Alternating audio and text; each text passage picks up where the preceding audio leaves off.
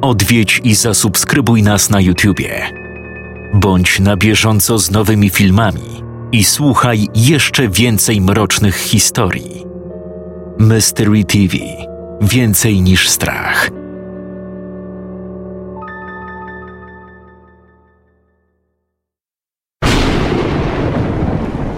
Szarość za oknem rozświetliła błyskawica, a grzmiące echo zadudniło w uszach niczym trzask łamanych kości. Adam Chyliński wziął głęboki wdech i przetarł dłonią zmęczoną twarz. Kilkugodzinna jazda autem dawała mu się we znaki. Tym bardziej, że GPS postanowił zrobić mu kawał i wyprowadził na pozbawione życia wiejskie tereny. Już dawno powinien wrócić do domu i rzucić się na wygodne łóżko. Do tego te grzmoty. Przez cały dzień nie było ani jednej chmurki, a teraz popołudniowe słońce skryło się za fasadą obłoków. Niebo powoli zmieniało barwę z błękitu w posępną, brudną biel. Z głośników wybrzmiewała składanka starego roka. Adam zwiększył głośność, aby zagłuszyć sunącą ku niemu burzę. Nie miał ochoty prowadzić w deszczu, zwłaszcza, że ostatnimi czasy szwankowały mu wycieraczki. Przycisnął więc pedał gazu, by jak najszybciej wrócić do żony i córki. Przepisy drogowe chwilowo przestały mieć dla niego znaczenie. Za oknem majaczyły drewniane chaty i rozciągające się hektarami uprawy zbóż. Gdzieniegdzie pojawiały się większe skupiska drzew, które przeradzały się w gęste krainy lasów, lecz w krajobrazie dominowały głównie wiejskie klimaty. O dziwo, Adam od ponad 30 minut nie zauważył żadnego auta, czy chociażby spacerujących poboczem ludzi. W sumie to zrozumiałe. Kto normalny wychodziłby z domu w taką pogodę? Chyba jakiś szaleniec albo wracający z delegacji 33-letni facet, którego złośliwość rzeczy martwych przywiodła w te opuszczone przez Boga rejony. Trudno. W najgorszym wypadku wróci do domu kilka godzin później, ale bogatsze o doświadczenie, by następnym razem lepiej przygotować się do wyjazdu. Grzmot. Burza przybierała na sile. Melodyjne riffy Black Betty przerwał dźwięk nadchodzącego połączenia. Adam sięgnął ku siedzeniu pasażera, po omacku szukając telefonu. Spojrzał na ekran. Rzącia. Ściszył muzykę, odebrał i włączył tryb głośno mówiący. Tak? Cześć, kochanie. Gdzie jesteś? O, dobre pytanie. Sam chciałbym wiedzieć. Jestem na jakimś zadupiu, dwa domy na krzyż. Według nawigacji powinienem dotrzeć do was za około trzy godziny. Dobrze. Już się martwiłam, że coś się stało. Nie, nie, nie, nie. Wszystko w porządku. Nie ma o czym gadać. Po prostu zabłądziłem i tyle. Opowiedz lepiej, co u was. Jak Ania? Grzeczna była? Odebrałam ją z przedszkola. Zjadłyśmy obiad, a przed chwilą wróciłyśmy ze spaceru. Boże, ona ma lepszą kondycję niż ja. A miesiąc temu skończyła dopiero sześć lat. Moja krew. Ma siłę po tacie. A urodę po mamie. Słuchaj, Misiek, miałam ci wcześniej powiedzieć, ale jakoś wypadło mi z głowy. Mógłbyś po drodze... Na chwilę. Później ci Halo? Karola, coś przerywa. Być- Możesz powtórzyć? niespodzianka, więc na ciebie. Pamiętaj. Dziękuję. Szlak. Halo? Słyszysz mnie? Cisza. Zamiast głosu ukochanej ze słuchawki wydobył się sygnał przerwanego połączenia. Niech to cholera weźmie. Brak zasięgu. Adam, spokojnie. Weź kilka głębokich wdechów i opanuj emocje. Później do niej zadzwonisz, gdy tylko. Nie skończył. Nie był w stanie, gdyż jego uszu dobiegł potężny ryk trąb, który wywiercił mu się do głowy niczym młot udarowy. Brzmienie instrumentów roznosiło się echem po okolicy, powodując przeszywający ból w czaszce. Co jest? Dźwięk narastał z każdą sekundą, jakby miał nigdy nie ustać. W pierwszej chwili Adamowi przeszło przez myśl, że to syrena alarmowa. Pewnie w pobliżu wybuchł pożar i wzywają strażaków do akcji. W sumie to całkiem prawdopodobne. Westchnął więc ciężko i skupił wzrok na drodze. Ignorancja to czasem najlepszy środek uspokajający. Odgłos trąb ucichł po niecałej minucie i wszystko wróciło do normy. Tylko burza jakby przybrała na sile, a niebo zrobiło się całkiem szare. Zupełnie jakby teren wypełnił smog lub spaliny z fabrycznych kominów, utrudniające widoczność. Adam nie chciał ryzykować niepotrzebną kolizją. Wracał przecież do żony i dziecka, do dwóch największych skarbów, jakie podarowało mu życie. To dla nich tak ciężko pracował i nierzadko wyjeżdżał w inne części kraju, by dorobić na spłatę comiesięcznych rachunków. Karolina i jego żona, choć wolał mówić do niej Karola, zajmowała się domem i ich czteroletnią córeczką. Piękna kobieta, troskliwa, opiekuńcza, a przy tym zaradna i pewna siebie. W mniemaniu Adama istny anioł. Żałował tylko, że tak mało poświęcał im czasu. Niestety pieniądz nie banan, na drzewie nie rośnie. Z zamyślenia wyrwał go odgłos bijącego o szybę deszczu. Rzęsiste krople pojawiły się znikąd, jakby ktoś pstryknięciem palca zmienił pogodę. Adam od razu włączył wycieraczki, które ledwie nadążały zbierać wodę. Już od dawna nie widział takiej ulewy, zwłaszcza tak nagłej. Jakby burza to było mało. Licznik wskazywał 40 km na godzinę. Auto sunęło nieprzerwanie wiejską drogą mimo przeciwności losu. Z każdą sekundą sytuacja ulegała pogorszeniu. Widoczność zmalała do niemal trzech metrów. Jak na ironię z głośników rozbrzmiał kawałek Highway to Hell. Adam zaśmiał się pod nosem i ściszył muzykę. W tej chwili potrzebował się skupić. Przycisnął pedał gazu. Auto nieznacznie przyspieszyło, lecz fala szarości na zewnątrz utrudniała orientację w terenie. Jedyne co dało się dostrzec to kawałek czarnej drogi i niewyraźne kontury wiejskich domów. Mężczyzna spojrzał na telefon. Wciąż brak zasięgu. Do tego zanikł sygnał GPS we wbudowanej w aucie nawigacji. Jedynie muzyka lekko pobrzękiwała, zagłuszana przez szalejące żywioły. Jechał więc na ślepo, byleby znaleźć się bliżej domu. Postanowił jednak, że gdy tylko ujrzy przy drodze jakikolwiek zajazd lub stację benzynową, zjedzie, by schronić się przed ulewą. Aby umilić sobie czas, przełączył kanał na jakąś audycję radiową. Temat przewodni rozmowy stanowił kryzys ekologiczny na świecie. Idealny wątek na obecną chwilę, choć lepsze to niż odgłosy piorunów i świst wichury na zewnątrz. Dwóch skrajnie odmiennych poglądowo naukowców debatowało o wpływie kapitalizmu na stan naszej planety. Klasyk. Według jednego najważniejszy był rozwój technologiczny, nawet kosztem środowiska. Drugi zaś przekonywał, że błękitna planeta to nasz jedyny dom i powinniśmy zrobić wszystko, aby zadbać o matkę naturę. Adam rozsiadł się wygodniej w fotelu i przysłuchał dyskusji. Dla niego liczyło się tylko to, aby wieść szczęśliwe życie z rodziną i jakoś wiązać koniec z końcem. A Ziemia? Za kilkadziesiąt lat i tak skolonizujemy Marsa, więc. Trzask. Coś uderzyło z impetem w szybę z taką siłą, że Adam z trudem utrzymał tor jazdy. Instynktownie wcisnął hamulec, zjechał na pobocze i włączył światła awaryjne. Potrzebował dłuższej chwili, aby ostudzić emocje. Kurwa! Co to było?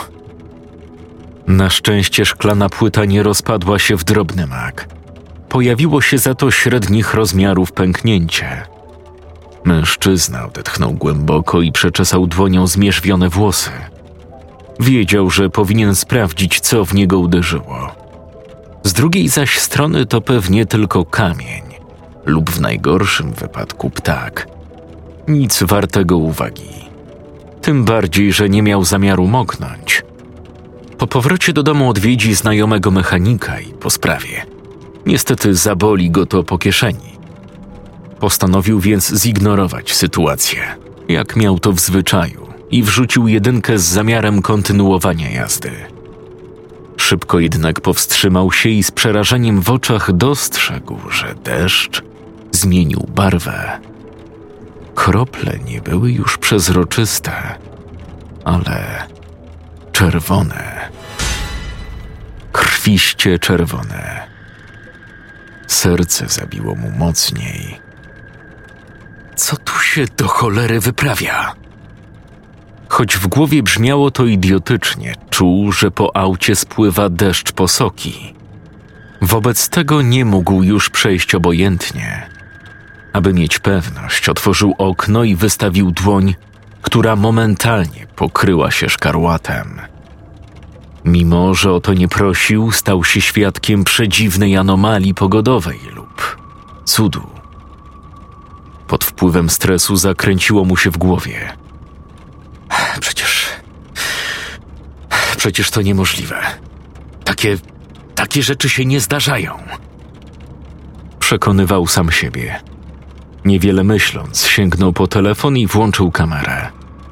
Nigdy nie był przesadnie wierzący, ale w tej jednej chwili miał ochotę odmówić zdrowaś Mario. Deszcz nie ustępował. Grzmoty trzaskały z jeszcze większą siłą. Adam powolnym ruchem nagrywał widok z auta.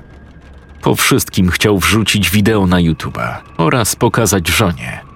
Być może podobne zjawisko miało miejsce również w innych zakątkach kraju, a nawet w ich rodzinnym Lublinie. A jeśli tak, to co to mogło oznaczać? Zrzucili na nas jakieś chemikalia? A może nastąpił wybuch elektrowni jądrowej i tak wyglądają radioaktywne opary? Nie wiedział. I chyba nawet nie chciał wiedzieć. Szarawe niebo spowiły blado-czerwone chmury. Deszcz nie oszczędzał nikogo i niczego. Posępne drewniane chaty skąpane zostały w karmazynowej otchłani, a po czarnej asfaltowej drodze płynęła rzeka krwi. I wtedy ponownie rozniosło się wycie trąb. Ziemia aż zadrżała, a dobiegające zewsząd odgłosy ustąpiły miejsca potędze tajemniczego dźwięku. Tego było już za wiele. Adam instynktownie wrzucił jedynkę. Odłożył telefon na fotel pasażera i ruszył przed siebie. Bał się nawet spojrzeć we wsteczne lusterko. Gdzieś głęboko w duszy przeczuwał, że najgorsze dopiero przed nim, że krwawy deszcz i siarczysta burza to zaledwie preludium do nadchodzącej katastrofy. A jeśli tak, to czym prędzej powinien ewakuować się z tego miejsca. Świat nie potrzebował bohaterów, a ucieczka to czasem jedyny sposób na uratowanie życia. Wiatr targał koronami drzew, niemal wyrywając gałęzie. Przeraźliwe pioruny i szalejąca nawałnica stopiły się w jedno. Natura po raz kolejny pokazała swą siłę. Adam jednak zdawał się niewzruszonym, mimo że targały nim skrajne emocje. Chciał tylko wrócić do domu, do żony i córki. Poczuć znów ciepło ich ciał oraz zapewnić, że wszystko będzie dobrze. Oddałby życie, byleby uratować je przed nieszczęściem. Lecz obecnie to kostucha wisiała nad jego głową, a jedyne co mógł zrobić, to wcisnąć mocniej pedał gazu. Trójka, czwórka, piątka. Licznik powoli się przekręcał. Adam spojrzał przez okno na krwistą ulewę i zdał sobie sprawę, że im szybciej uciekał, tym głośniej biły pioruny. Już nawet nie słyszał trąb, mimo że jeszcze przed chwilą ich dźwięk niemal rozsadzał mu bębenki. Kiedy minął kolejną wieś, nie odróżniającą się niczym od innych, i znalazł się na wybrakowanej drodze otoczonej lasami. Widoczność stała się lepsza.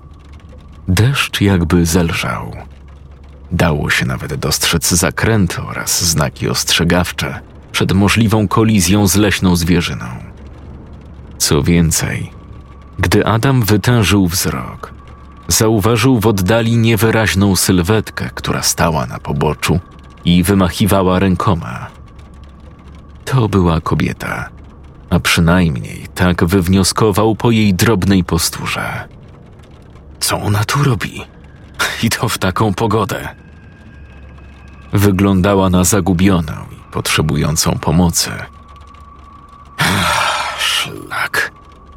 Zaklął Adam, gdy rozum nakazał mu zignorować dziewczynę, a serce udzielić pomocy. Miał już zbyt wiele problemów na głowie, by jeszcze wspierać potrzebujących. Naszły go jednak myśli, że gdyby chodziło o jego córkę, nie wahałby się ani sekundy. Wszak zbłąkane dziewczę oczekuje zapewne jedynie krótkiej podwózki do domu, do rodziny. To go przekonało. Przynajmniej nie będzie miał później wyrzutów sumienia. Kiedy zbliżył się do nieznajomej, zwolnił. Włączył kierunkowskaz i zatrzymał auto tuż pod jej stopami. Długie, kruczo-czarne włosy opadały jej na przemoknięte ramiona, a ciało trzęsło się z zimna. Biedna nie miała nawet parasola, by schronić się przed deszczem. Wsiadaj! Dziewczyna nie protestowała. W mgnieniu oka otworzyła drzwi i wskoczyła do Mercedesa. Dokąd cię podwieźć? Jak najdalej od tej cholernej dziury. Adam nie odpowiedział, wyraźnie niezadowolony. Oczekiwał zupełnie innej odpowiedzi, a teraz zmuszony będzie niańczyć jakąś małolatę, dopóki nie znajdą się w bezpiecznym miejscu. Niezła pogoda, co? Widziałaś kiedykolwiek coś podobnego? Nie. Ale ten deszcz wygląda jak krew. Adam zadrżał, choć doskonale zdawał sobie sprawę z prawdziwości jej słów. Tym bardziej, że z ciała dziewczyny wciąż jeszcze skapywały krople kleistej czerwonej cieczy. Ten zapach, specyficzna konsystencja, barwa. Co do tego nie miał żadnych wątpliwości. Postanowił jednak zachować spokój i podejść do sprawy racjonalnie. Ta, wiem. I też mnie to martwi. Takie rzeczy raczej nie zdarzają się na co dzień. Ty tak serio? Zresztą. Wiesz co myślę? Że to początek jebanego końca świata. Słowa dziewczyny zaskoczyły Adama. Owszem, wyglądała na lekko stukniętą. Glany, podarte kabaretki, mocny, acz rozmazany makijaż, koszulka z pentagramem. Ale w jej głosie wyczuł coś prawdziwego, jakby autentyczne przekonanie o tym, co mówiła. W gruncie rzeczy niełatwo było jej zaprzeczyć. Może masz rację i niedługo wszyscy umrzemy. Lecz przedtem wypadałoby się poznać. Adam. Natalia. Ale możesz mi mówić Natka. Dokąd tak pędzisz? Podobnie jak ty. Chcę uciec z tej zapadłej dziury i wrócić do domu. Do żony i córki. A jak się tu znalazłem? No cóż. Pracuję jako przedstawiciel handlowy dużej firmy zajmującej się ochroną danych. Często wyjeżdżam w delegacje na różne szkolenia czy spotkania z klientami, wiesz, po całej Polsce.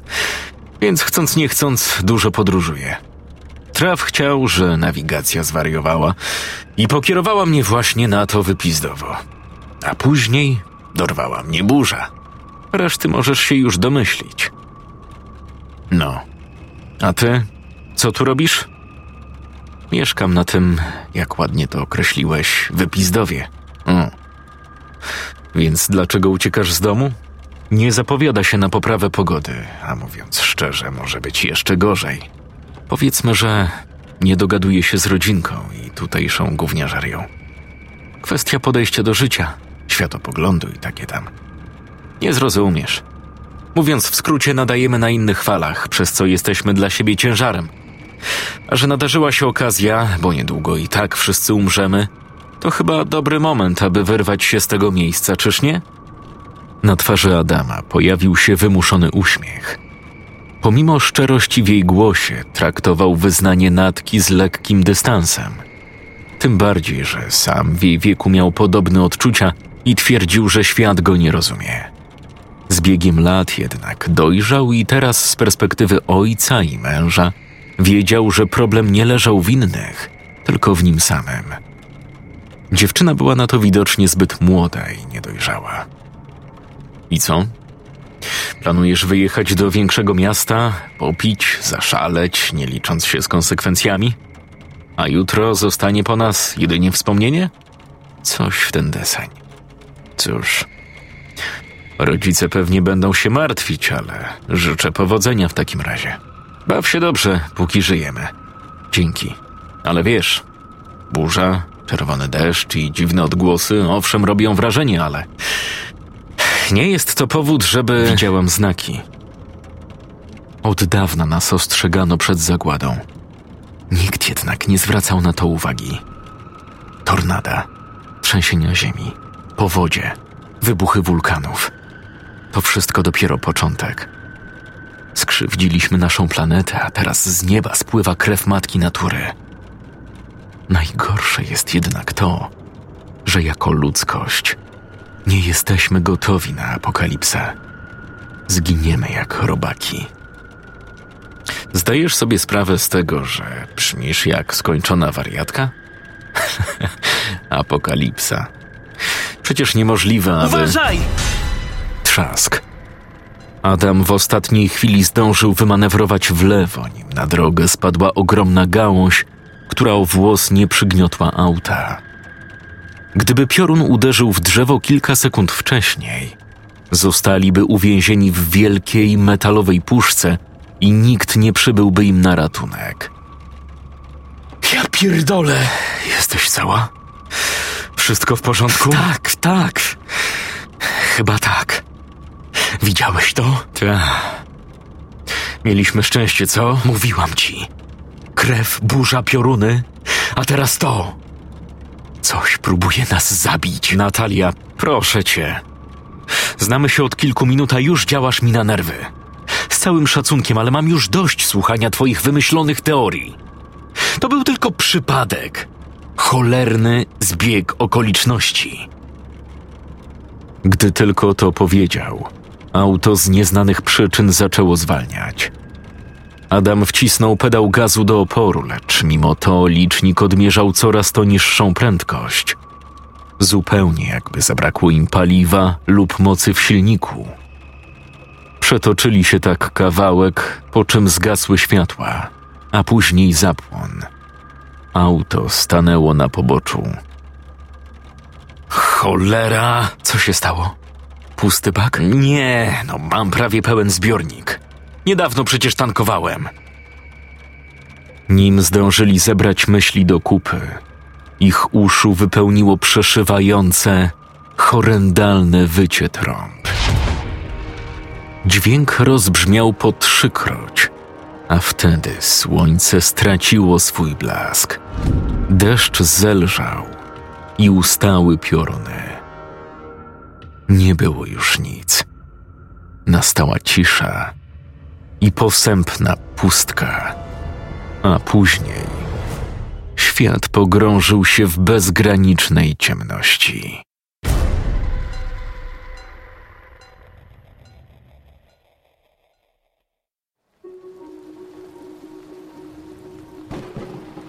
Nie wiem, czy to był dobry pomysł, aby oddalać się od auta. Stwierdziła Natka, przecierając mokrą od deszczu twarz. Adam nawet się nie odwrócił. Sądzisz, że siedzenie w miejscu i czekanie, aż ktoś nam łaskawie pomoże, byłoby lepszym rozwiązaniem? No nie, no ale... właśnie. Utknęliśmy w samym środku jakiejś wiochy. Poza tym, jakbyś nie zauważyła, jest szesnasta, a dookoła nic nie widać. Zapadła cholerna noc, rozumiesz? To nie jest coś, o czym informują w prognozie pogody. I proszę cię, skończ wreszcie gadać o końcu świata, mam już tego dość. Natka spuściła wzrok wyraźnie zmartwiona. Doskonale wiedziała, że złość Adama wynika z szoku. Nie przyjmował on do wiadomości, że krwawy deszcz, ryk trąb i niespodziewana ciemność były początkiem czegoś strasznego. Początkiem końca ich ludzkiej egzystencji. Dobrze, nie będę. Mówię tylko to, co dla mnie jest oczywiste, ale dla mnie nie jest jasne. Dziewczyna postanowiła, że lepiej będzie nie odpowiadać. Adam już i tak trząsł się z nerwów. Nie chciała wdawać się z nim w niepotrzebne dyskusje. Spojrzała na pozbawione gwiazd niebo i westchnęła. Nawet księżyc był niewidoczny. Jedyne źródło światła znajdowało się w latarkach ich telefonów, które oświetlały drogę na zaledwie kilka metrów. A poza ich zasięgiem roztaczała się nieprzenikniona ciemność. Gdyby nie trzymana w dłoni komórka, Natka nie byłaby w stanie dostrzec nawet własnych stóp. Dręczyły ją skrajne myśli. Z jednej strony bała się apokalipsy, bała się śmierci, tego, co będzie potem. Z drugiej zaś w głębi ducha czuła niezwykłą satysfakcję, że Ziemia pozbędzie się ludzkiej zarazy i w końcu odetchnie z ulgą. Nawet kosztem jej własnego życia – z jakiegoś dziwnego powodu brzydziła się człowieczeństwem, pogardą ludzi dla duchowego rozwoju, religii i życia. W jej głowie kłębiły się jednak wątpliwości, co było prawdziwym powodem nadchodzącego końca. Czy to naprawdę sprawka matki natury? A może to biblijna apokalipsa i czeka ich sąd ostateczny? A co jeżeli za wszystkim stali kosmici, którzy zapragnęli wyciągnąć swoje czteropalczaste łapska po ziemskie surowce? Tak wiele pytań, a tak mało odpowiedzi. Musimy znaleźć jakieś bezpieczne miejsce. Głos Adama wyrwał natkę z zamyślenia. To znaczy? To znaczy dom, budynek, schron. Kurwa, nie wiem, no. Cokolwiek, byleby się schować. Dziewczyna skinęła głową, lecz Adam nie zwrócił na nią uwagi. Maszerował żwawo przed siebie, sprawdzając od czasu do czasu, czy aby na pewno Natalia dotrzymuje mu kroku. Mimo wszystko nie chciał być sam. Nie w sytuacji, gdy tak naprawdę nie miał pewności, co mogło czaić się za rogiem. Deszcz jakby zelżał, a szalejący wiatr ustał – Błyskawice już dawno przestały ciąć niebo, a w powietrzu nosił się jedynie odgłos bijących o ziemię kropel. Błądzili po omacku. Droga wiodła ich wzdłuż linii drzew, jak gdyby nie miała końca. Natka, mówiłaś, że mieszkasz w tej okolicy. No i? No i to, że powinnaś wiedzieć, gdzie możemy znaleźć jakąkolwiek pomoc. Jacyś ludzie muszą tu przecież mieszkać. Owszem, ale zauważ, że ledwo widzę, co jest przed nami, nie mówiąc już nawet o jakiejkolwiek orientacji w terenie. Poza tym wspominałam też, że nie utrzymuję kontaktów z tutejszymi ludźmi. Nie wiem, kto tu mieszka. Tym bardziej, że znajdujemy się jakieś 30 kilometrów od mojego domu nie mam zasięgu, aby do kogokolwiek zadzwonić. Adam spojrzał gniewnie na Natkę, jednak po chwili jego twarz wróciła do pierwotnego wyrazu. Nie miał powodów, aby się na niej wyżywać. Tkwili w tym bagnie razem. Czy tego chcieli, czy nie. Byli zdani wyłącznie na siebie. Ach, poczekaj. Zastanówmy się na spokojnie. Idziemy już chyba dobre dziesięć minut i stale trzymamy się jezdni. To przecież niemożliwe, abyśmy nie znaleźli żadnego domu. Wszędzie tylko krzaki i drzewa. To wieś, Adam. Czego oczekiwałeś? mówiąc szczerze, to czegokolwiek. Byleby tylko schować się przed tym deszczem. Cały się od niego lepie. Jeszcze ten smród. A mówiłam, żeby zostać w aucie. No ale cóż. W tych okolicach nie mieszka zbyt wielu ludzi. A tak w ogóle to jak chciałbyś cokolwiek dostrzec? Równie dobrze mogliśmy przejść obok pięciogwiazdkowego hotelu i nawet go nie zauważyć. Adam westchnął głęboko, Dotarło do niego, że Natka ma rację, mimo że jak na osiemnastolatkę była niezwykle wyszczekana i szczera do bólu. Szukali pomocy, choć tak naprawdę błądzili jak dzieci we mgle. Ledwie byli w stanie dojrzeć siebie. Nawet gdyby w oknach okolicznych domów paliły się światła, musieliby podejść dostatecznie blisko, żeby blask przebił się przez ciemność. A ta nie była zwyczajna. Czarna jak smoła, gęsta i mroczna. Do tego cisza, tak niepokojąca i zwodnicza. Powinni słyszeć przecież jakiekolwiek oznaki cywilizacji. Krzyki ludzi, ryki zwierząt, czy chociażby policyjne syreny. Lecz zamiast tego ich uszy wypełniały rytmiczne odgłosy marszu i głośne, szarpane oddechy. Bali się, ale żadne z nich nie chciało się do tego przyznać. Teoria Natalii z każdym krokiem nabierała większego sensu. Adam zdawał sobie doskonale sprawę, że to wszystko, ten deszcz i ciemność, nie były dziełem przypadku. Ktoś musiał za to odpowiadać. Bóg, diabeł, człowiek, natura? Trudno powiedzieć, ale niezależnie od przyczyny, wszystkie opcje były równie przerażające. Adam, zatrzymaj się. Głos Natki zadrżał jak napięta struna. Mężczyzna znieruchomiał. Powoli obrócił się w kierunku dziewczyny, gdy ta podeszła do niego i położyła mu dłoń na ramieniu.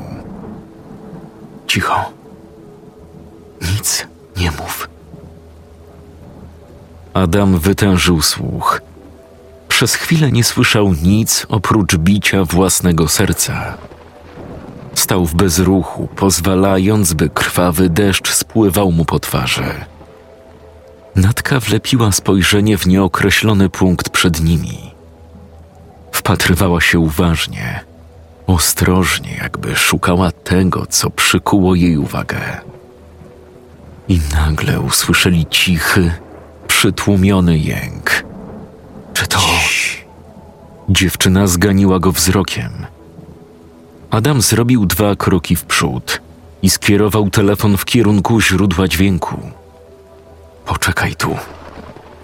Natka skinęła głową na znak zrozumienia. Jęk przybierał na sile. Po krótkiej chwili był już tak głośny i wyraźny, że Adam bez trudu zrozumiał, że nie pochodził od człowieka. Ogarnął go strach, lecz mimo tego się nie zatrzymał. Nie mógł. Coś nakazywało mu zbadać przyczynę hałasu. Gdy podszedł bliżej, zauważył sporych rozmiarów zwierzę. Dopiero widok rogów i kopyt uświadomiła mu, że była to konająca krowa. Jej brzuch wyglądał, jakby coś dosłownie wyżarło ją od środka. Adam przykucnął i skierował światło latarki na jej poharatane ciało. Następnie spojrzał pod nogi i zadrżał. Siłą wyrwane wnętrzności leżały na ziemi niczym makaron spaghetti, a mimo to zwierzę wciąż trwało przy życiu i ostatkiem siły patrzyło na przerażonego mężczyznę, jakby prosząc o ratunek. Co licha? Halo? Mów do mnie, co widzisz? Ciszej na miłość boską. Chodź i sama zobacz. Natka bez skrępowania ruszyła w jego stronę, nieświadoma szoku, jakiego dozna po zobaczeniu zwierzęcia. Już miała pisnąć, gdy Adam przycisnął jej dłoń do ust i nakazał milczenie. Nie krzycz. Nie możemy zwracać na siebie uwagi. Natka ze strachem w oczach pokręciła głową. Co się zaatakowało tę biedną krowę? Widzisz te ślady po pazurach i zębach? To musiał być jakiś drapieżnik. Wilk, pies lub coś jeszcze większego. Ale nic nie mów. Jeżeli mam rację, to lepiej zachować milczenie i powoli się stąd ulotnić. Nie chcę ryzykować życia dla głupiej krowy. Tym bardziej, że bestia może czaić się wciąż w okolicy. Natka spojrzała na mężczyznę z pokorą i odetchnęła głęboko.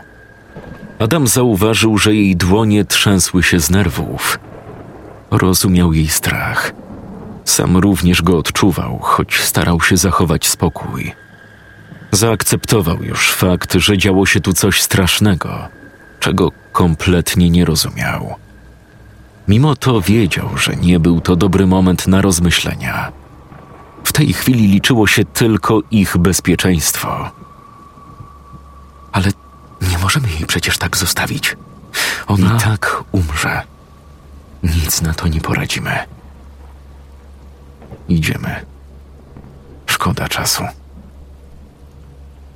Najciszej, jak byli w stanie, ruszyli przed siebie, zostawiając za plecami umierające zwierzę. Nie czuli się z tym dobrze. Nie mieli jednak wyboru. W starciu z rozszalałą bestią ich szanse na przeżycie malały do zera. A przecież Adam tak bardzo pragnął wrócić do domu. Każdy krok, jaki stawiał, prowadził go do ukochanej rodziny, do bezpiecznej przystani. Nie mógł się poddać. W głębi duszy czuł, że rodzina go potrzebuje jeszcze bardziej niż on jej. Zacisnął więc zęby, złapał natkę za dłoni bez słowa przyspieszył marsz. Powietrze zrobiło się jakby gęstsze, przesycone bliżej nieokreślonym smrodem. Minęło dobre kilka minut, nim w końcu zwolnili, żeby odpocząć. Dopiero wtedy zorientowali się, że krwawy deszcz ustał. Natka odetchnęła z ulgą i przetarła koszulką zabrudzoną twarz. Adam zrobił to samo. W ustach stale czuł metaliczny smak. Co to za zespół? Spytał, chcąc rozluźnić atmosferę. Natalia spojrzała na pokryte czerwienią ubranie, po czym uśmiechnęła się pod nosem. Parkway Drive.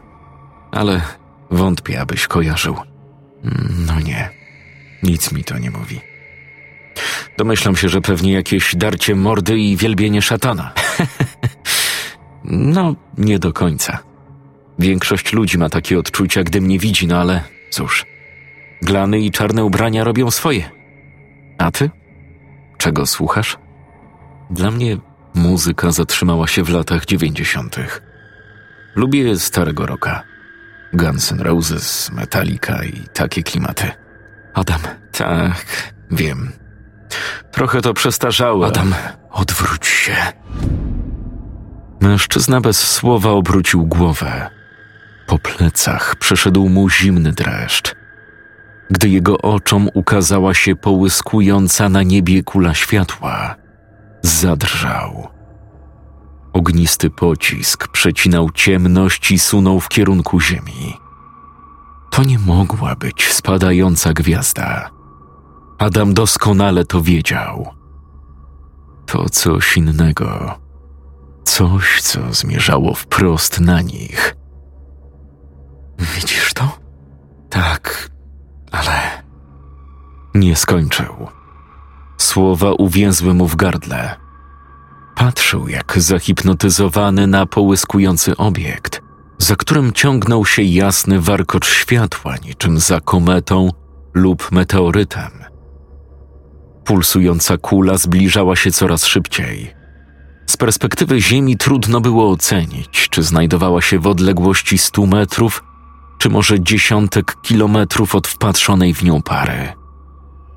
I gdy wydawało się, że za chwilę uderzy z hukiem o grunt, zniknęła za horyzontem drzew, zostawiając po sobie jedynie ciszę. Żadnej eksplozji, żadnego zatrzęsienia i tumanów kurzu w powietrzu. Po prostu przepadła bez śladu, jak nikłe wspomnienie snu zaraz po przebudzeniu. Adam stał w bezruchu i czekał na rozwój sytuacji. Czuł, że te wszystkie zjawiska, których doświadczył, nie były przypadkowe. W głowie zakołatała mu myśl, że całość zdarzeń wygląda jak sekwencja. Jak z góry zaplanowana kolejność, następujące po sobie etapy, które prowadzą do. No właśnie. Tak naprawdę nie wiedział do czego.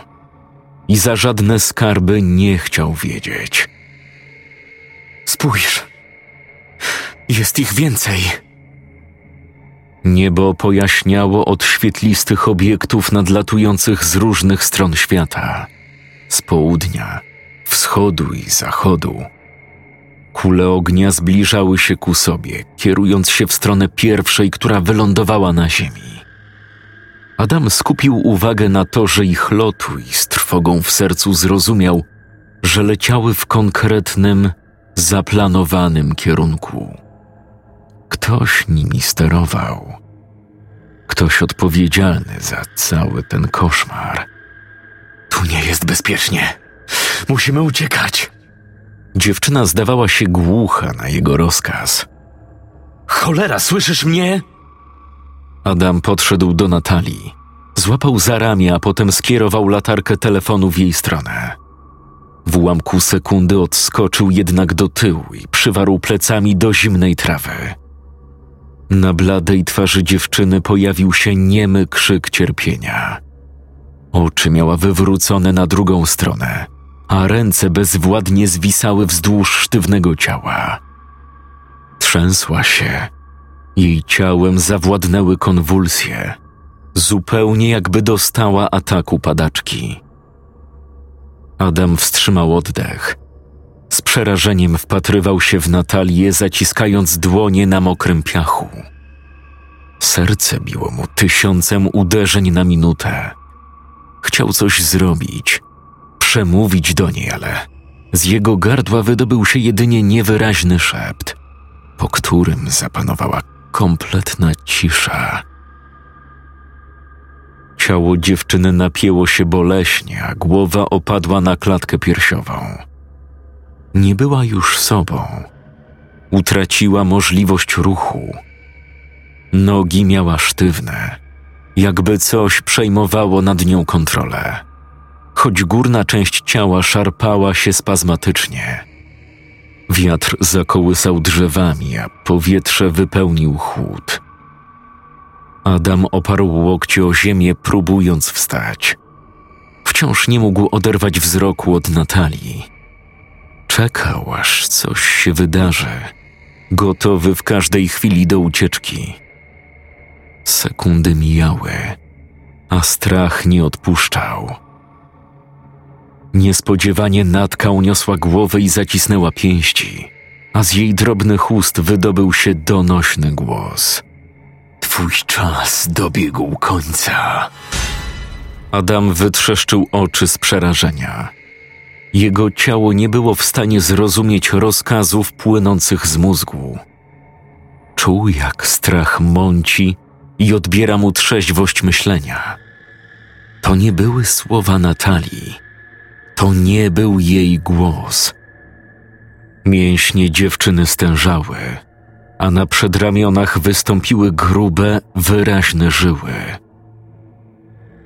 Stojąc tak w nienaturalnie wykrzywionej pozie, przypominała człowieka porażonego prądem. Adam czuł, że cierpiała.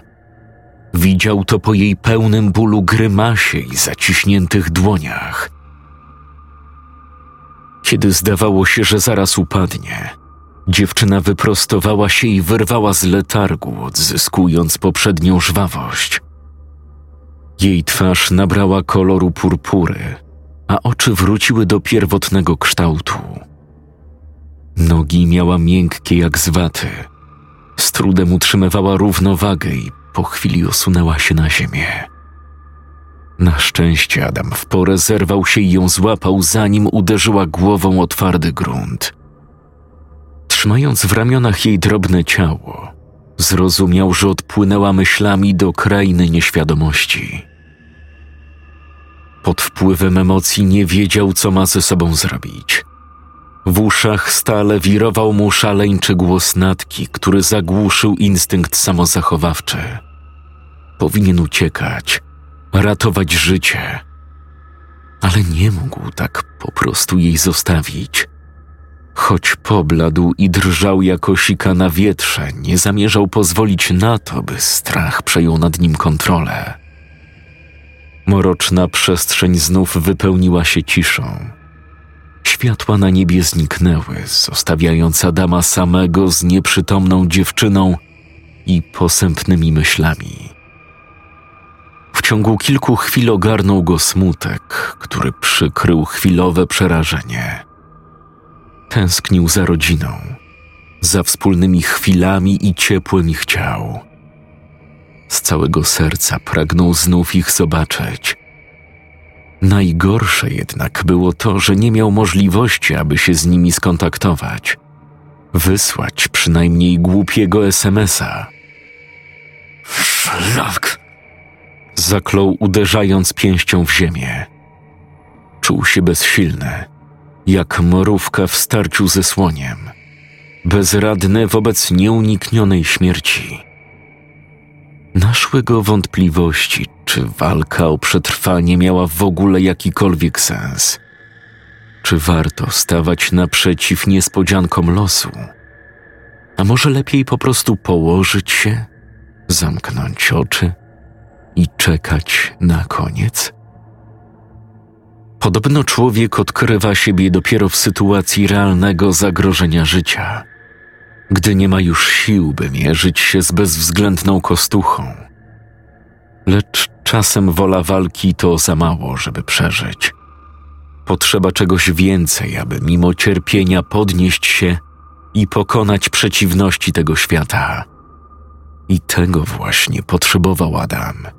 Iskierki nadziei, wyraźnego powodu, by nie odpuszczać. I otrzymał go niespodziewanie. Ekran telefonu rozbłysnął białym światłem, a z głośnika wybrzmiała znana mu melodia przychodzącej wiadomości. Zasięg wskazywał jedną kreskę. Adam spojrzał na powiadomienie, a jego oczom ukazał się krótki, acz wymowny SMS od żony. Kocham cię. Jedź bezpiecznie. W przypływie radości przetarł spoconą twarz i wbił wzrok w pikselowe litery, upewniając się, że wiadomość nie była wymysłem jego wyobraźni. Najwyraźniej Karola wysłała ją, gdy stracił dostęp do sieci. Aczkolwiek zanim nacieszył się dobrą informacją, telefon ponownie zakomunikował brak zasięgu. Adam nie przejął się tym zbytnio. Wystarczył mu fakt, że otrzymał wyraźny znak z góry. W chwili słabości poznał swój cel. Wiedział już, że warto zawalczyć o życie dla siebie i dla rodziny. Błogi optymizm przerwało jednakże coś potwornego. Z głębi ciemności wydobył się złowieszczy ryk. Odgłos niewidocznej dla oczu bestii, która pragnęła zatopić kły w bezbronnej ofierze. Dźwięk był tak potężny, że niemal zwalił Adama z nóg. Nie przypominał wycia dzikiego zwierzęcia, lecz bardziej tego, co kryje się tylko w ludzkich koszmarach. Adam nie zastanawiał się długo. Po tym, co do tej pory się stało, spodziewał się wszystkiego. Najszybciej, jak tylko mógł, podniósł nieprzytomną Natalię i zarzucił przez bark chwytem strażackim. A później pobiegł przed siebie, jakby gonił go sam diabeł. Nie zważał na ciężar dziewczyny ani na obolałe nogi. Adrenalina zrobiła swoje. Choć nigdy nie miał dobrej kondycji, starał się opanować oddech, aby uspokoić serce wyrywające się z piersi. Wszak mogły to być ostatnie chwile jego krótkiego życia. Pędził ile sił, a każdy krok prowadził go w nieznane, byleby tylko znaleźć się jak najdalej od tego czegoś. Czuł, że grozi mu niebezpieczeństwo, że apokalipsa właśnie zbiera krwawe żniwo. On jednak nie chciał być jej częścią. Miał cel – przetrwanie oraz powrót do żony i córki. Bez względu na to, jakim potwornościom stanie naprzeciw. Kolejny rek. Tym razem jeszcze głośniejszy. Bestia zbliżała się nieubłaganie. Liczyła się każda sekunda, czas uciekał jak piasek przez palce. Adam niemal czuł na plecach bijącą od stwora nienawiść, żądzę krwi i chęć zatopienia ostrych pazurów w jego brzuchu. W tym pojedynku to on był ofiarą. I kiedy dotarło do niego, że dłużej już nie wytrzyma, że płuca odmawiają mu posłuszeństwa, dostrzegł w oddali nikłe, mieniące się czerwienią światło. Bez wahania skręcił w jego stronę, zmuszając ciało do wykrzesania resztek energii. Wiedział, że musiał zaryzykować. To mogła być jego jedyna szansa. Nogi paliły go żywym ogniem, a ciężar na talii utrudniał bieg. Lecz gdy znalazł się na tyle blisko połyskującej nadziei, że w odmętach ciemności dostrzegł niewyraźne kontury drewnianej chaty, Niespodziewanie otworzyły się drzwi. Adam poczuł, jak zalewa go fala jednoczesnej euforii i strachu. I wtedy stało się coś, czego nie mógł przewidzieć. Z wnętrza domu wyszedł brodaty mężczyzna, który dzierżył w dłoniach sporych rozmiarów strzelbę. Widząc nadbiegającego Adama, przyłożył broń do ciała przymierzył i pociągnął za spust. Kula świsnęła tuż obok głowy Adama. W pierwszej chwili nawet tego nie dostrzegł. Dopiero później, gdy krzyk ranionej bestii poniósł się echem z siłą pędzącej lokomotywy, zdał sobie sprawę, że od śmierci dzieliły go centymetry – Nieznajomy wymierzył idealnie, wprost między oczy stwora. Czerwień świec rozlokowanych po domu nieznacznie rozjaśniała panujący w chacie mrok. Adam wbiegł do budynku, a wtedy starszy mężczyzna zamknął i zaryglował drzwi. Zrobił to szybko, niemal instynktownie, jakby lękał się, że coś niepożądanego wpełźnie do środka. Następnie przeładował strzelbę, zamknął oczy i głęboko odetchnął. Adam w tym czasie dochodził do siebie po morderczym biegu. Resztkami sił zdołał jeszcze posadzić natkę przy ścianie i zwalił się na podłogę jak zrąbane drzewo. Świat zawirował mu przed oczami, a płuca paliły żywym ogniem. Nóg już prawie nie czuł podobnie jak barków. Nim jednak ogarnęła go ciemnością dlenia, usłyszał cichy, niewyraźny głos. Panie, miej go w swojej opiece.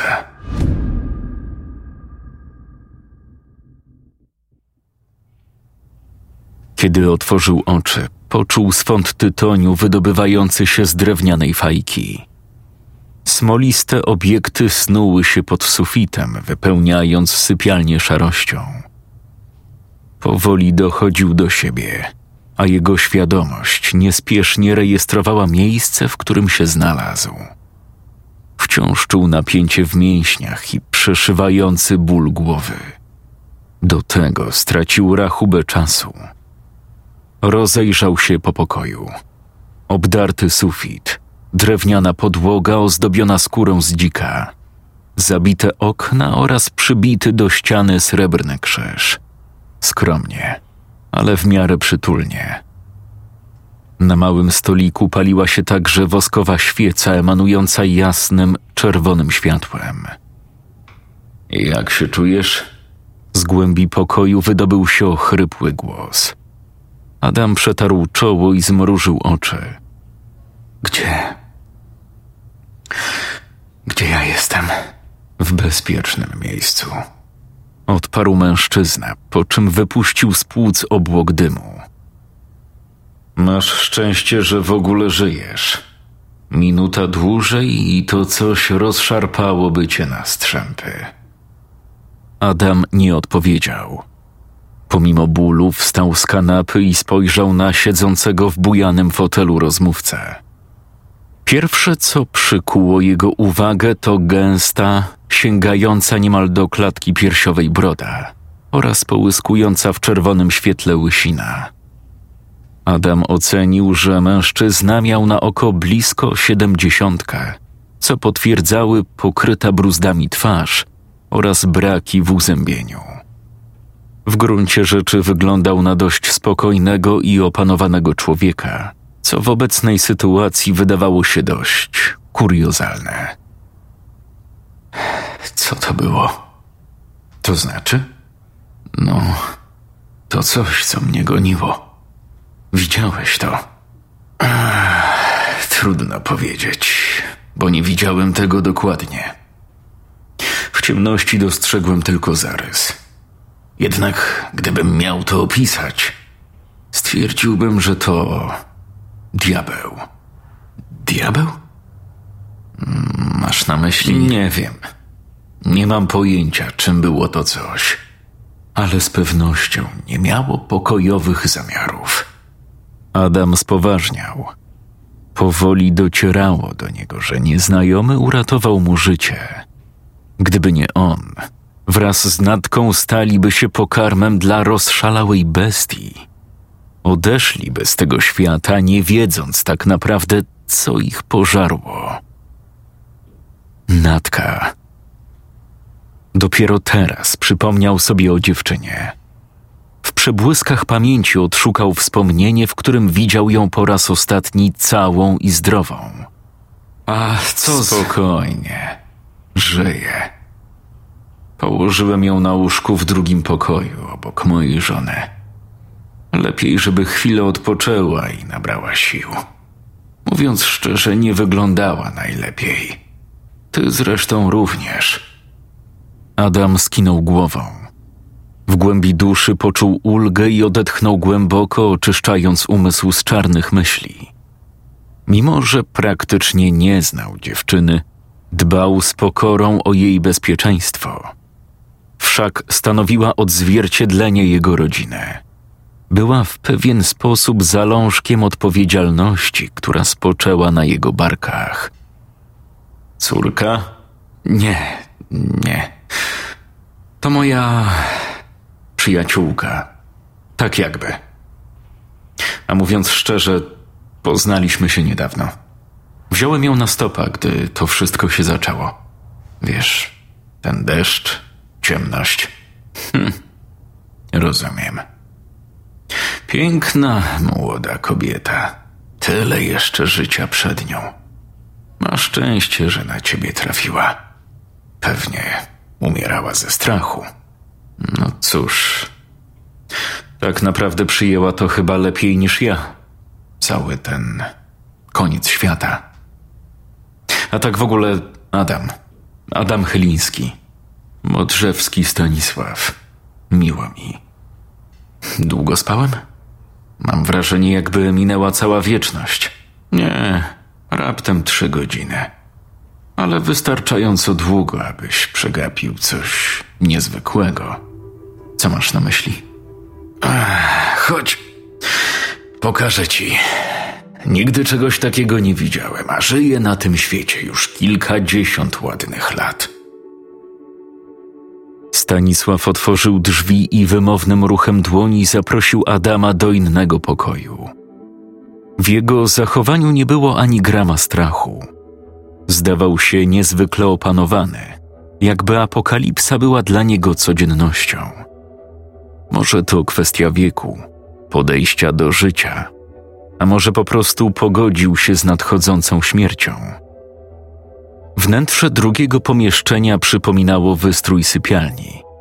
Deski przybite do ścieżnic, półmrok i świeca pośrodku pokoju. Z tą różnicą, że przez dziurę w zabudowaniu jednego z okien dało się dostrzec panującą na zewnątrz ciemność.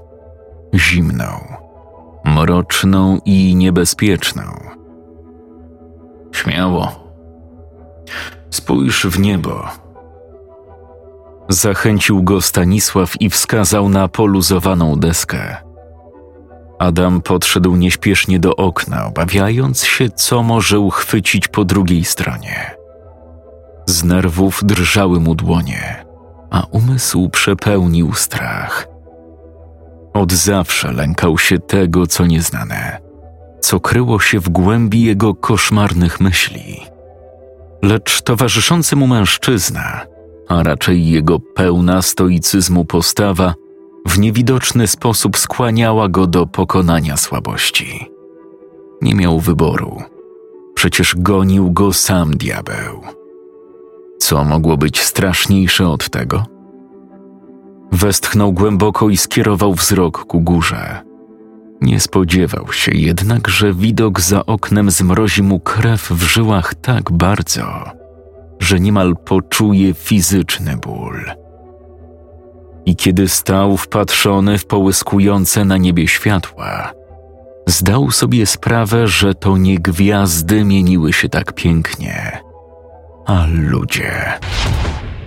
Tysiące ciał unosiło się w powietrzu, jakby na ziemi przestała obowiązywać grawitacja. Wisieli bezwładnie, nieruchomo, pogrążeni we wspólnym śnie. Co to jest do cholery? Nie mam pojęcia.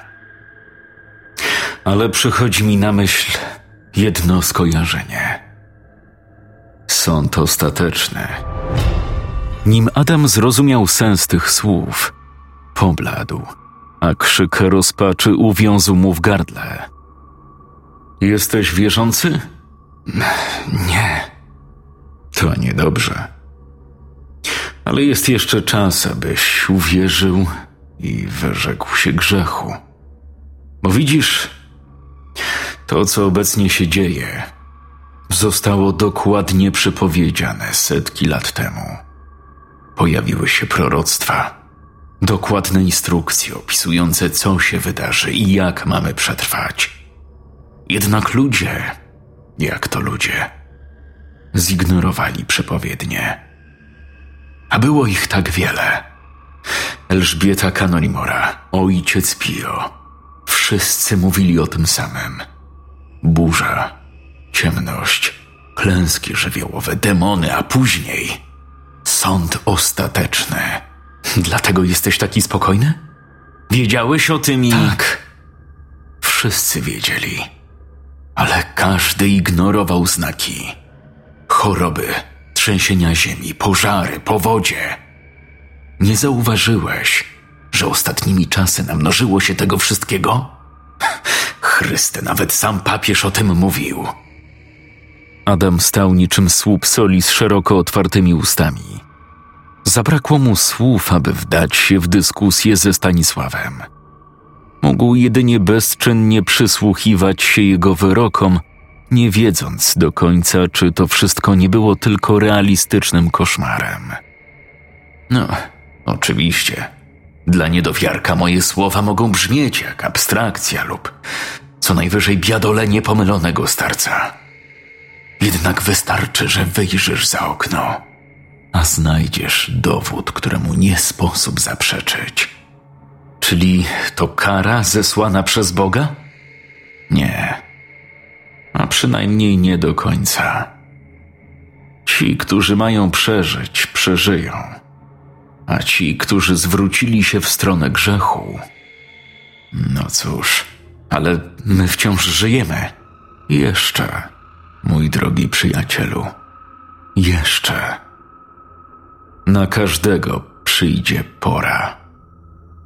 Po tych słowach Stanisław odwrócił się w stronę drewnianych drzwi i ruszył przed siebie, zostawiając za plecami skonsternowanego Adama.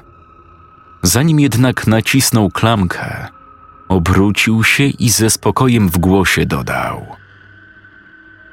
Wiem, co czujesz. To wszystko wydaje ci się zapewne zbyt niedorzeczne, aby było prawdziwe. Lecz uwierz mi, że to absolutna prawda. Im wcześniej przyjmiesz to do wiadomości, tym lepiej. A teraz nie stój tak, tylko chodź ze mną. Mam w barku coś specjalnego, co postawi cię na nogi. Natalia z trudem otworzyła oczy. W uszach dzwoniło jej tak dotkliwie, że niemal czuła pulsujące z bólu bębenki. Miała wrażenie, jakby dopiero co wyszła z koncertu jakiegoś metalowego zespołu, na które tak ochoczo wyjeżdżała do większych miast. Do tego świat zawirował jej przed oczami, a żołądek podszedł do gardła, przez co prawie zwymiotowała na podłogę. Potrzebowała chwili, aby dojść do siebie. Mózg w ślimaczym tempie nabierał obrotów, jak gdyby powrócił do życia po wieloletniej hibernacji. Kilka sekund później zdała sobie sprawę, że leży na łóżku przykryta czystym, pachnącym kocem. Ostatnie, co zapamiętała, nim zawładnęła nią ciemność, to widok sunących ku ziemi obiektów, które z jakiegoś niewiadomego powodu napawały ją strachem. A później nie było już nic. Pustka, nicość, po których ocknęła się w mroku nieznajomego pokoju. Nie miała pojęcia, czy dotarła tu o własnych siłach, czy może ktoś ją tu przywlókł, gdy straciła przytomność. A jeśli tak, to czemu leży tu sama? Pokój wypełniał dziwny, siarkowy zapach. Coś jak świeca zapachowa, ale bardziej intensywny i nieprzyjemny. A oprócz tego, co nawet dziwniejsze, panowała kompletna cisza. Coś było ewidentnie nie tak. Wpatrując się w bliżej nieokreślony punkt, Natka zrozumiała, że znajduje się przecież w czyimś domu. Więc jeśli wszystko wróciło do normy, powinno palić się jakiekolwiek światło, żarówki, lampki. Nie wiedziała natomiast, że szalejąca burza odcięła dopływ prądu, czym pozbawiła mieszkańców oręża do walki z ciemnością. Nie miało to jednak większego znaczenia, bo gdy tylko zsunęła się z łóżka, zdała sobie sprawę, że tuż obok niej leżał ktoś jeszcze.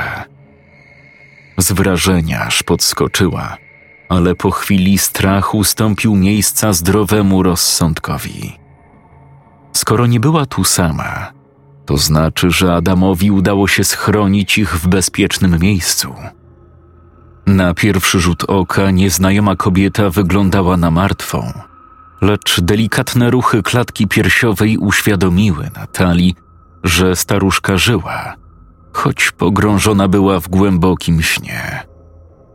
Jej drobne, mizerne ciało świadczyło o skrajnym zmęczeniu lub toczącej się w organizmie chorobie, która uwidaczniała się w bladej, pokrytej zmarszczkami twarzy i sińcami pod oczami. Starość bywa okrutna, pomyślała Natka, po czym poprawiła zmierzwione włosy. W głębi duszy współczuła kobiecie, choć patrząc na ostatnie wydarzenia, wiedziała doskonale, że nad nią również wisiała kostucha, mimo iż chwilowo czuła się bezpiecznie. Umysł podpowiadał jej, że powinna rozejrzeć się po domu, aby znaleźć Adama i wypytać go o szczegóły utraty przytomności.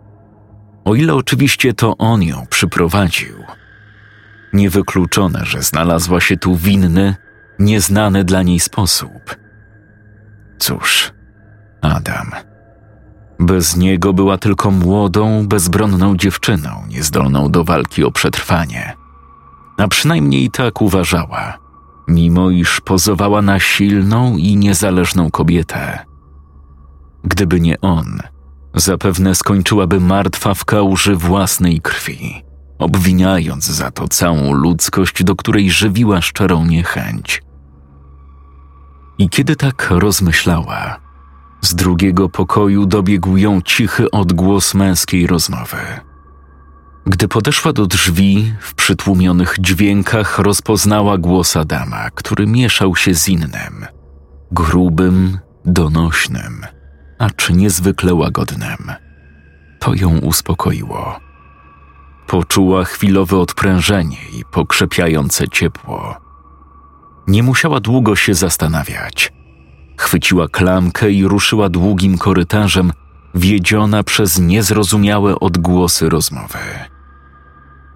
W tym samym czasie w małym, acz przytulnie zagospodarowanym pomieszczeniu dla gości siedział gospodarz i opisujący swoją historię Adam. Pogawędkę milały im dwudziestoletnia whisky oraz gryzące w gardło Malboro. Choć różniła ich niemal czterdziestoletnia przepaść, mężczyznom udało się odnaleźć wspólny język. Wszak łączył ich wspólny cel przetrwanie. Drzwi otworzyły się z hukiem, a wtedy ich oczom ukazał się widok ciężko oddychającej natki. Widząc Adama, dziewczyna uśmiechnęła się szeroko. Podbiegła do niego i zarzuciła mu ręce na kark, po czym zastygła w silnym uścisku. Tak się cieszę, że cię widzę. Adam odwzajemnił uśmiech, rad w duchu ze słów przyjaciółki. Tak naprawdę ledwo się znali, lecz czuł, że łączy ich jakaś niewidzialna więź. Ja również. Widzę, że już ci lepiej. Ja. tak. Zdecydowanie, ale nic nie pamiętam. Po prostu odcięło mnie od rzeczywistości. Owszem, napędziłaś mi niezłego stracha. Adam. Tak? Czy w czasie, gdy byłam nieprzytomna, działo się coś, o czym powinnam wiedzieć? Mężczyzna nie odpowiedział od razu. W głowie zakiełkowała mu wątpliwość, czy minione wydarzenia są warte ich poruszania. Czy warto stresować nimi i tak już przerażoną dziewczynę? W gruncie rzeczy nie zmieni już tego, co było. Żyją. To miało teraz największe znaczenie. Dlatego po wzięciu kilku głębokich oddechów zdecydował się nie wspominać o ścigającej ich bestii oraz przemianie natki. Nie, nic godnego uwagi. Odparł spoglądając na Stanisława. Ten zaś skinął przytakująco głową, jakby czytał mu w myślach. To dobrze. A jak się tu w ogóle znaleźliśmy? Cóż, gdy odleciałaś, wziąłem cię na barki i ruszyłem przed siebie, szukając jakiejkolwiek pomocy. Na szczęście, po długim marszu, zauważyłem w oddali światło i tak wylądowaliśmy tutaj. Natka spojrzała na gospodarza. Światło? Dokładnie tak. W całym domu palą się woskowe świece, które mają chronić nas przed zagrożeniem. W takim razie dziękuję panu za opiekę i możliwość schronienia. Jestem Natalia. Wiem, wiem. Adam wszystko mi już opowiedział. Miło mi cię gościć. Nazywam się Stanisław Modrzewski, a kobieta, która leżała z tobą w łóżku, to moja żona Zofia. Jest bardzo chora. Dlatego prosiłbym, abyście jej nie przeszkadzali w odpoczynku. Oczywiście. Czy ona. Nie, nie, nie. Podupadła na zdrowiu na długo przed tym, co się stało.